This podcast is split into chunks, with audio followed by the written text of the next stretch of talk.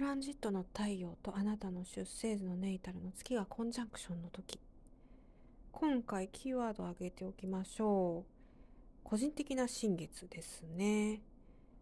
まあ、よく新月図満月図って占星術師あげますし、まあ、私も過去にあげてました。まあね、今後ノートでちょっと上げるかどうかはねまだ検討中なんですけどそうだな。あれはいわゆるこう宇宙のね、えー、仕組みというか、まあ、というふうに考えますよね先生術では。まあ、こう全てこうね、えー、同じ原理で宇宙は動いているから、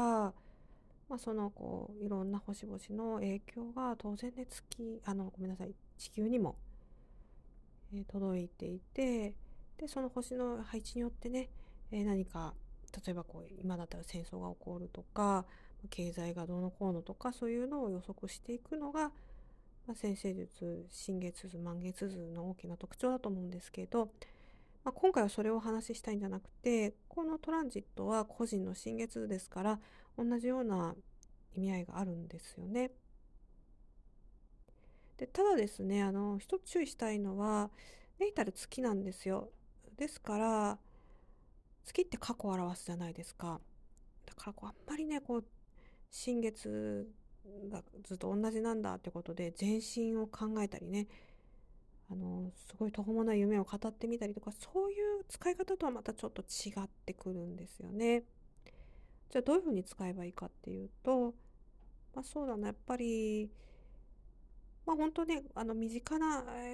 ご家庭とかねあの親しい友達とかそういう方々とねあの分かち合うというかまあそういうこう大げさな感じではなく例えばね家具をちょっと模様替えしてみようかなとか、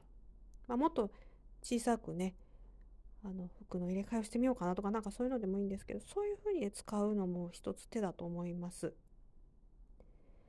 でまあ問題点あるとするとやっぱりネイタル月が絡んでくるってことはあなたの気分をね、えー、害する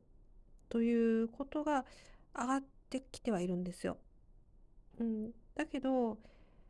まあその気分感情をあんまりね、えー、それ取り込まないというか感情はそういう感情のままにしておいてうんでそれよりも何か楽しいね、えー、ことをして過ごすとか、